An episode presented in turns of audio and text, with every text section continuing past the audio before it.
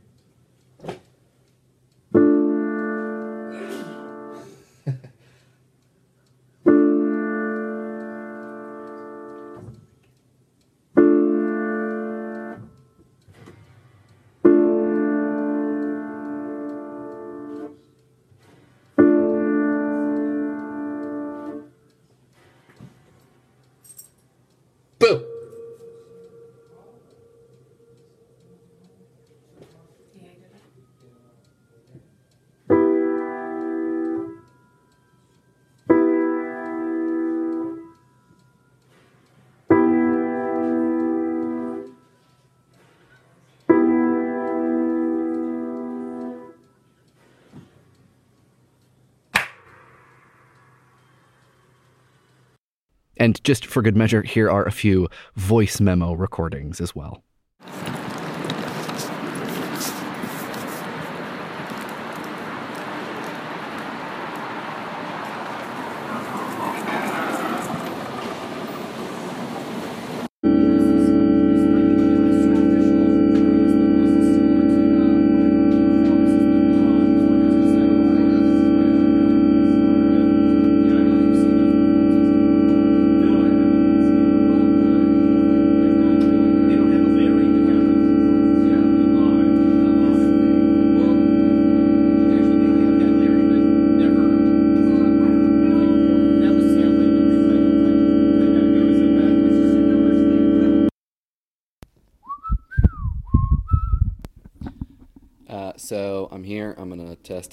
This thing to see how good it sounds. Um, maybe it sounds really good. Maybe it doesn't sound really good at all.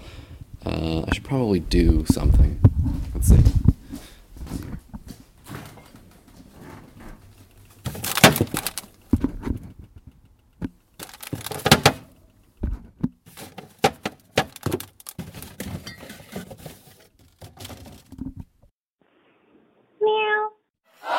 And next, a sonification of my 2016 calendar. It sounds a little bit different from the last one, and I think maybe a little bit more interesting, hopefully. This was done with a combination of Google Calendar, regular expressions, Google Spreadsheets, and SuperCollider. Each blip is one day, and the higher the pitch of the blip, the more individual events I had on that day. The program skips my empty days, so where you hear a steady, uninterrupted tone, that's a number of days where I had the same number of events several days in a row. According to Google, I had 349 events total, and on the busiest days, I had eight scheduled events. Next year, I hope to figure out how to make this sonification indicate where I was double booked. Anyway, here we go.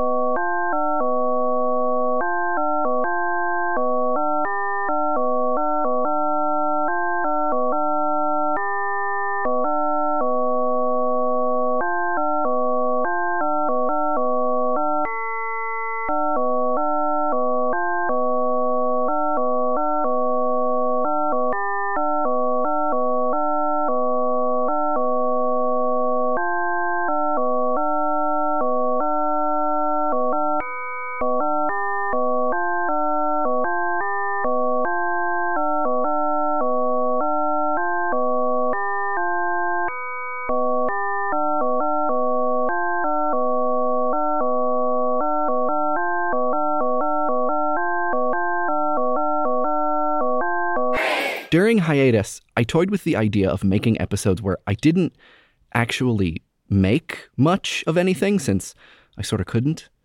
One thing I thought about trying was a Lawrence Weiner style episode, but with audio. If you don't know Weiner's work, it's really great. He's one of my favorite artists, and I think he's probably considered somewhere between a conceptual and a minimalist artist. His work is often found in contemporary and minimalist museums and collections, and they're normally these pieces, which I think, if I remember correctly, he calls sculptures, that are made almost exclusively of lettering applied to surfaces.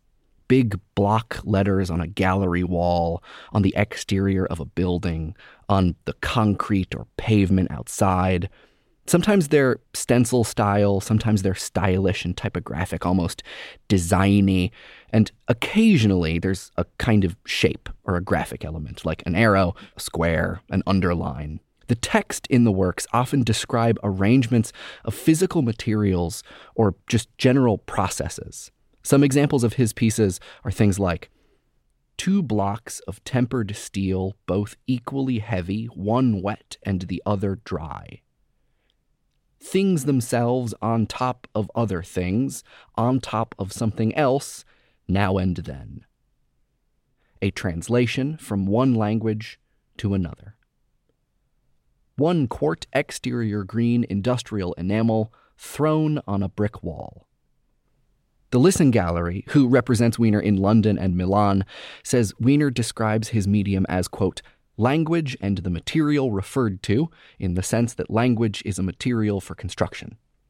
Weiner himself describes the circumstances of his work in his Declaration of Intent from 1968. It reads as follows 1. The artist may construct the piece. 2. The piece may be fabricated. 3. The piece need not be built each being equal and consistent with the intent of the artist, the decision as to condition rests with the receiver upon the occasion of receivership. So during hiatus, I thought maybe I would cop some of Weiner's style, and I wrote a number of Weiner style instructions with the intention that they'd construct a certain sound idea which could be fabricated but need not be built.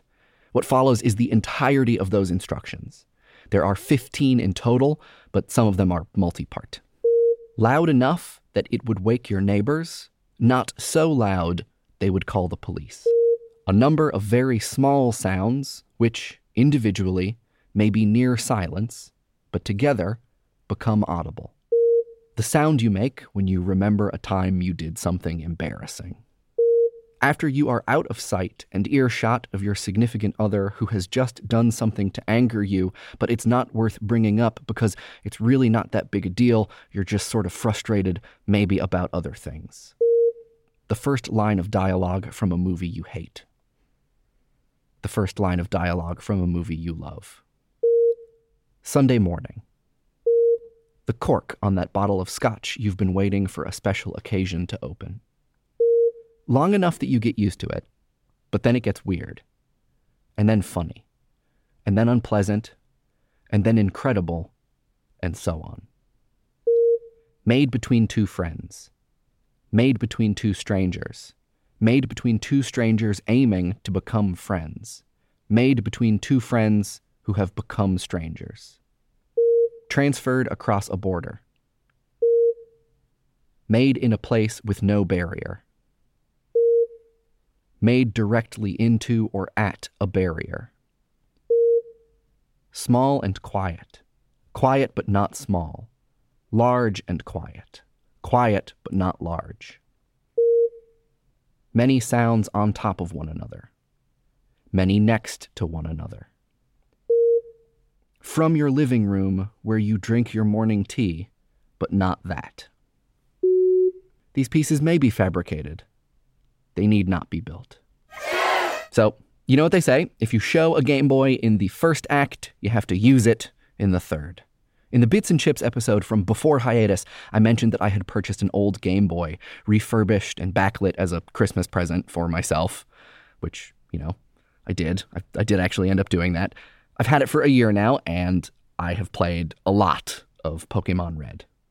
This year's self Christmas present was a Nanoloop mono cartridge for that Game Boy. If you don't know Nanoloop, they're in the pantheon of 8 bit music software giants. Along with other projects like LSDJ, Nanoloop makes hardware and software for producing 8 bit music on a wide range of platforms. I use the Nanoloop iOS program to write these like funny little tunes on the train platform and stuff. Their mono cartridge is new and notable in that they've managed to figure out how to get a 100% analog signal path from the cartridge to the headphone out of the Game Boy with the expense of some instruments and functionality. Nanoloop 1.7 has two rectangle wave, one custom waveform where you can draw it yourself, and one noise channel. Nanoloop Mono, which is what I bought, has only one rectangle, one click, and one noise track. So three total. So, apart from sounding very, very nice, because it's an analog only thing, I guess, I don't know, I think it sounds mm-hmm. nice. Maybe I've just fooled myself. It is also a bit more limited, I think, in a really fun way. I've only had it for a week and I'm not as fast at it as I am with the phone version, but here's a small little piece of music I made on the plane to London a few days ago.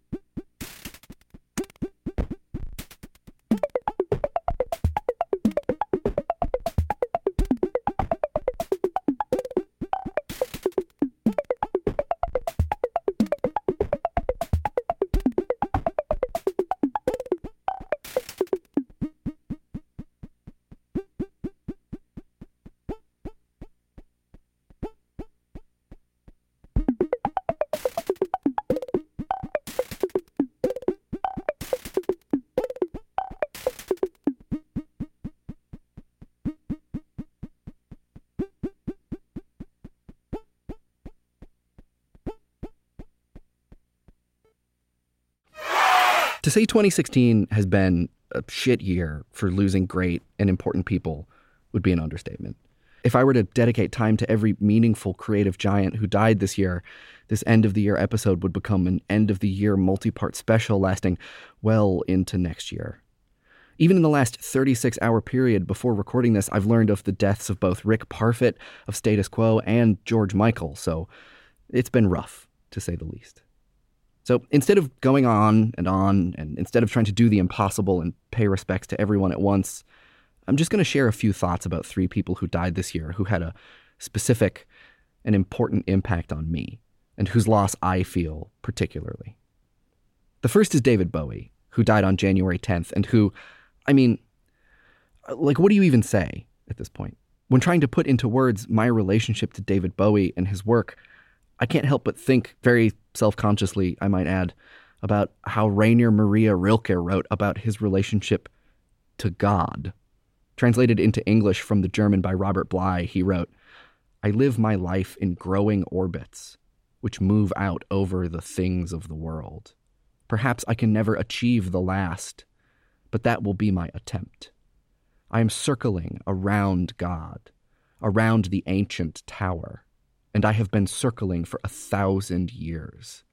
And I still don't know if I am a falcon, or a storm, or a great song. Part of me is sure Bowie would wince at being called a god, but a tower, sure, a planet, a star, perhaps more likely a celestial body around which so much art, people, ideas spun and often collided. And here I am, maybe sure of what I'm orbiting, but unsure of my relationship to it. A spectator? A nuisance? A danger? Some artful thing of great potential? However, I may relate, the tower remains. Since his death, there has been some detective work concerning Bowie's final release the triumphant parting gift Blackstar.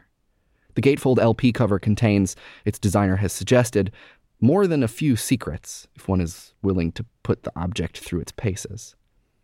Look at it this way from that, and the star reflects some hidden pattern. Place it here in the sunlight, and it reflects there, thusly, and maybe even wears away some, and more, apparently. What a perfect encouragement, I think, to never forget the usefulness of Bowie's work, or any artist's, for that matter. The work of a lost creative giant may be taken at face value, but put through its paces in unexpected ways, perhaps ways not possible or encouraged while they lived, we may find new uses and hidden functions, dormant features and unexpected perspectives as we orbit around the creator no longer, but their work forevermore as a falcon, a storm, or a great song. Jean Claude Risset died on November 21st. Alongside the late Max Mathews, a founding father of computer music after whom the well known music software Max MSP is partially named, and John Chowning, the man widely credited with inventing FM synthesis, the importance of which is very difficult to overstate, Risset is considered one of the early pioneers of electronic music. While working at Bell Labs in the 60s with Mathews, Risset co developed a system for synthesizing the sounds of brass instruments, the first of its kind, and he would then go on to bring the first synthesizer to France in the early 70s. Called the Orsay, in the middle of the 70s, it inspired famed conductor Pierre Boulez to request that Risset head the computer music division of IRCAM, a then nascent center for music and acoustic research in France, which is now world renowned.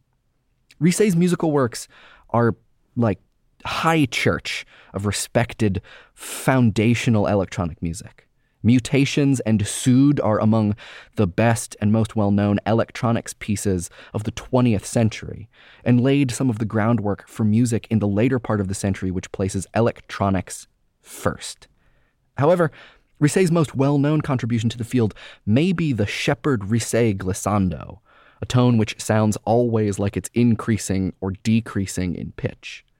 You may remember it from the Auditory Illusions episode of Reasonably Sound. Here's an example that I made myself a few years back.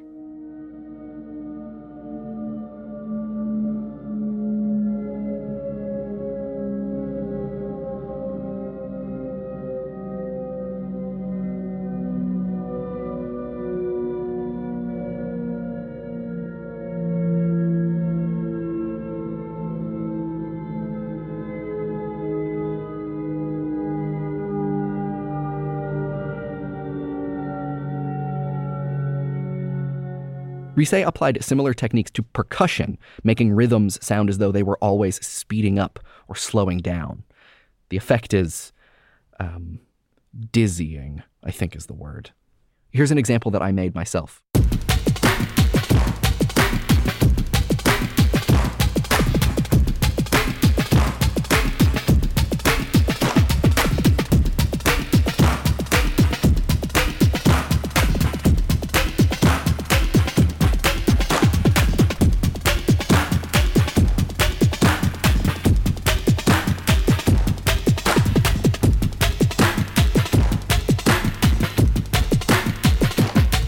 There's a lot about Risset and his work that I really love. He was not, at least not as far as I know, or as far as what's communicated directly by his work, a personality, a star, a performer, but an artist, a researcher, and a professor, a teacher. And his pieces have this quality about them. They're statements being made, problems being solved, and possibilities expertly explored.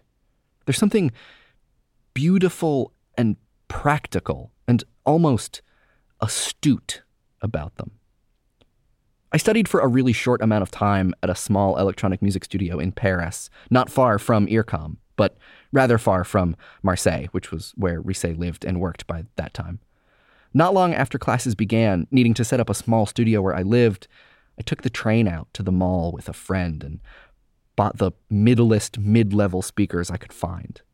Altec Lansing, plastic, gray, maybe like 30 euros. A few days later, one of my classmates showed up to my place with an employee from the studio in tow. I put on some music, and over beers, we talked about my journey to get the speakers. And embarrassed, I said, Well, I mean, I, I had to get something, right? And it's not like I'm going to buy nice studio monitors for just a month in Paris.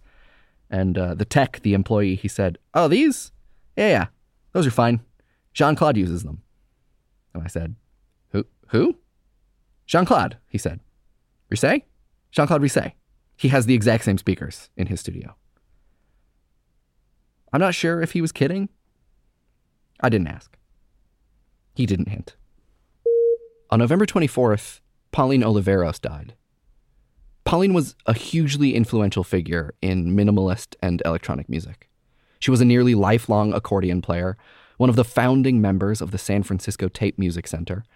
Her work is wide ranging, and recommending one piece would be really tough. Accordion and Voice is very good, as is Four Meditations. I really like Mnemonics. Deep Listening is probably a classic starting point. And Pauline was actually a pioneer of a method that she called deep listening and a founder of the Deep Listening Institute in Kingston, New York. Deep listening exists at the intersection of a lot of things meditation, mindfulness, ritual, improvisation, and instrumental performance with forays into philosophy, behavioral psychology, acoustics, epistemology, and more. The overall goals of deep listening are many, but the emphasis is on knowing your environment and, in the process, knowing something about yourself and living, or at least acting a little better through that knowledge. Pauline's idea rests on the difference between hearing and listening. Hearing, Pauline said, is a physical process.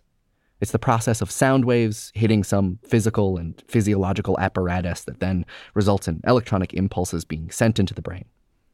Listening, on the other hand, is directing one's attention to those impulses and attempting to learn from them. Pauline wrote in her book, Deep Listening, a composer's sound practice, that deep listening comes from noticing my listening or listening to my listening and discerning the effects on my body mind continuum, from listening to others, to art, and to life. Deep listening is a practice and a term that does not come from any religious context, even though religious practitioners sometimes use the words. Later in her book, she writes Deep listening is a process that extends the listener to this continuum, as well as to focus instantaneously on a single sound, engagement to targeted detail, or sequence of sound slash silence. In order to acquire the discipline and control that meditation develops, relaxation as well as concentration is essential. The practice of deep listening is intended to facilitate creativity in art and life through this form of meditation. Creativity means the formation of new patterns, exceeding the limitations and boundaries of old patterns, or using old patterns in new ways. Pauline describes animals as deep listeners and says there's a way we can think of listening as being not just about creativity and mind expansion, but survival. To listen is to know one's environment and knowing one's place in that environment. Two things needed to survive. I was lucky enough to have met Pauline several times, and I saw her perform many times. A close friend from college worked with her at the Deep Listening Space in Kingston. And once, many years back, he invited me to a performance that he worked on with Pauline, an event that was part of the Deep Listening Dream Fest, a yearly sleeping and dreaming oriented festival of talks and concerts co organized by Pauline's longtime partner, Ione. The event was a sleep concert, which was kind of exactly what it sounds like. You show up, pajamas and all, and you sleep. On a beanbag, in a sleeping bag on the floor, while you listen to music. Pauline was there with her accordion. Ione was there too, there were some live electronic music elements and plenty of soothing noises to cover up any snoring and murmuring. There was a bit of dim lighting and some projections. But mostly it was dark. Pauline also wrote about how sounds carry intelligence. Ideas, feelings, and memories are triggered by sounds. I often think about that. And her sleep concert. In a room filled with strangers, I, and probably most of those strangers, went to sleep, did one of the most vulnerable things that a person can do. And honestly, I never thought twice about it. Pauline's reputation and that of the space were a factor, of course, but the sounds also did lots of work to soothe, to communicate a kind of safety, and to trigger those feelings of calm and relaxation and support. The sleep concert for me at least, encouraged a kind of deep listening, and through it, delivered a message that it was okay eventually to stop listening and to sleep. I can't imagine anyone other than Pauline being able to create that space at all, let alone doing so significantly with sound. And last, but certainly not least, what's the point of looking backwards without looking ahead. What's going to happen with Reasonably Sound in 2017? The long and short is, I'm not sure, but hopefully next year's calendar sonification has more high beeps than low ones, and that there are just as many works built as there are ones which may be fabricated. Reasonably Sound has, of course, only been back for a really short while, but in that short while, you all have done so much to encourage me and support the show. You've given to the Patreon, which makes it possible to keep on keeping on. You've written reviews on iTunes, which I, I can't stress this enough is huge. You've shared the show with your friends. You've written comments and shared stuff with me on Twitter and Instagram and SoundCloud. You've made episode topic requests, most of which I think are actually going to happen. All of this after nearly a year long hiatus, no less. It makes me really hopeful about what we can do down the road and the kinds of things we'll be catching up on in this year end episode when 2018 is around the corner.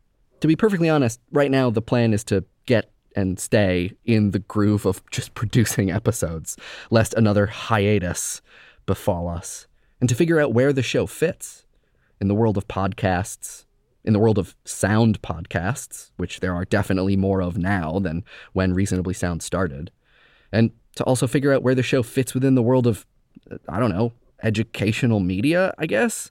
Is that what this show is? As always, your reactions and guidance to episodes and ideas and topics along the way are not only appreciated, but they are treasured. No fooling. My hopes for Reasonably Sound are big, but right now my plans are very modest. By this time next year, hopefully, we'll have some merch We're pretty close to that goal on the Patreon right now, actually. So that's, I think, an attainable goal. And maybe even by then, Reasonably Sound will have employee number one, or two, I guess, as the case may be. Am I employee zero or am I employee one? Anyways, something for the lawyers to figure out. Having a producer would be neat, but hey, we got to keep the lights on first. We got to keep the episodes coming second. Buy me a coffee now and again, third. One thing I really am looking forward to in 2017 is having a small meetup in Brooklyn where if you're around, if you can make it, if you can come join me and some of my other sound nerd friends, we can all drink some things and ring in both the new year and the return of Reasonably Sound. Keep an eye out for that in the next month or two. But until then, and long after, hopefully, let's keep in touch about the, you know, surprising ways that audio can help us make sense of an only ever increasingly complicated world. Or maybe seemingly increasingly complicated. I have no doubts that the next year is going to be interesting. And sincerely, thanks again. Thanks for everything. Happy holidays and a happy new year.